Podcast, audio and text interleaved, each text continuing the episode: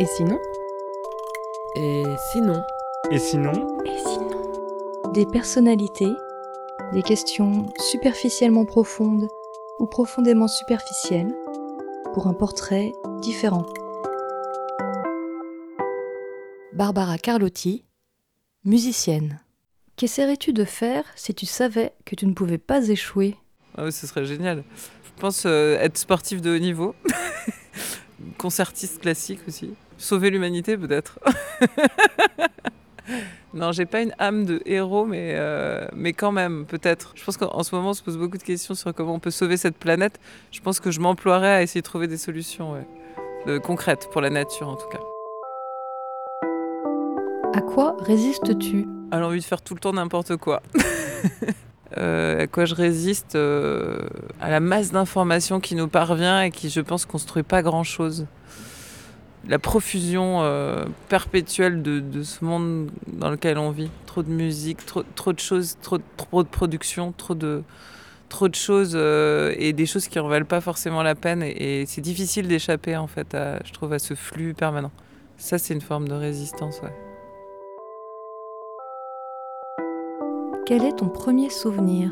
J'étais toute petite et on allait à la piscine en Corse. Il y avait des vestiaires qui étaient très résonnants et je restais des heures dans les vestiaires à faire des sons pour essayer l'acoustique en fait du, du, lieu. Enfin, ça me passionnait de passer des, des, des plombes à, à, chanter, parler, dire des choses. Et du coup, j'allais jamais, euh, je sortais jamais des vestiaires. Je restais, je restais hyper longtemps à, à chantonner quoi. Mais j'étais toute petite. J'étais assez fascinée par le, les acoustiques des lieux et, et qu'est-ce qu'on pouvait en faire.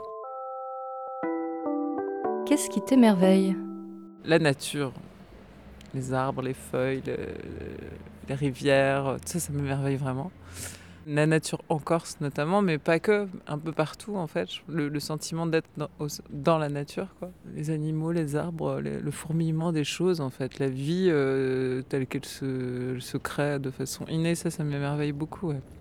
Et du coup, tout ce qui, tout ce qui découle de ça, c'est-à-dire euh, tout ce qui est de cet ordre-là avec les autres aussi, peut-être la spontanéité, euh, l'art, euh, tout ça, ça fait partie, je trouve, d'un même mouvement en fait. Donc je dirais euh, la nature, mais la nature humaine aussi. à quoi as-tu renoncé? J'ai renoncé euh, à manger du fromage. Parce que je le digère pas, je suis allergique au lactose. je pense que j'ai renoncé à l'idée de d'être aimé par tous, tu sais, quand tu fais de la musique. Et au début, je pense que c'est un grand fantasme d'être reconnu et aimé par tout le monde. Et puis en fait, tu t'aperçois très vite que c'est pas possible. Et tant mieux, en fait, heureusement. Je pense que j'ai renoncé à un moment donné à ça.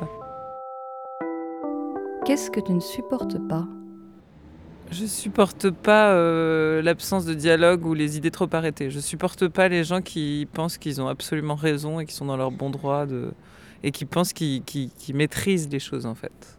Donc ça, je supporte pas. Je supporte pas l'impossibilité de d'ouvrir des discussions, euh, d'explorer en fait et de se dire qu'en fait on, on juste on n'a qu'une partie des choses.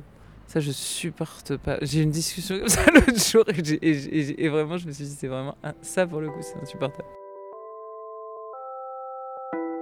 Qu'est-ce qui pourrait te rendre folle? De plus faire de musique, de plus chanter. Et je pense que même chanter, ça évite de devenir fou. Comment ce serait si tu étais un homme? Je pense que je ferais à peu près les mêmes choses que je fais, j'aurais les mêmes sans intérêt je pense que j'aurais moins de difficultés à les faire. Il y, y, a un peu moins d'obstacles. Bah, quand on décide de chanter, qu'on est une femme, on est tout de suite euh, remisé dans une catégorie un peu euh, de. Elle sait pas forcément écrire de la musique ou faire des arrangements ou concevoir le son. Voilà. Et puis quand tu es une femme, tu es aussi une chanteuse, euh, tu dois être dans la séduction, tu es un peu une pute quoi. Enfin, il y a un peu comme les actrices d'ailleurs, il y a un peu ce, cette mythologie autour d'une de, de, femme qui chante, qui danse, qui se met en spectacle. Ce qui n'est pas du tout le cas euh, pour un mec. Voilà, si j'étais un homme, je pense que je, je me serais un peu moins battue contre ces clichés-là. Et en même temps, je vois bien maintenant que ça change, que ça évolue et tout ça. De quoi ne peux-tu pas te passer? De plein de choses.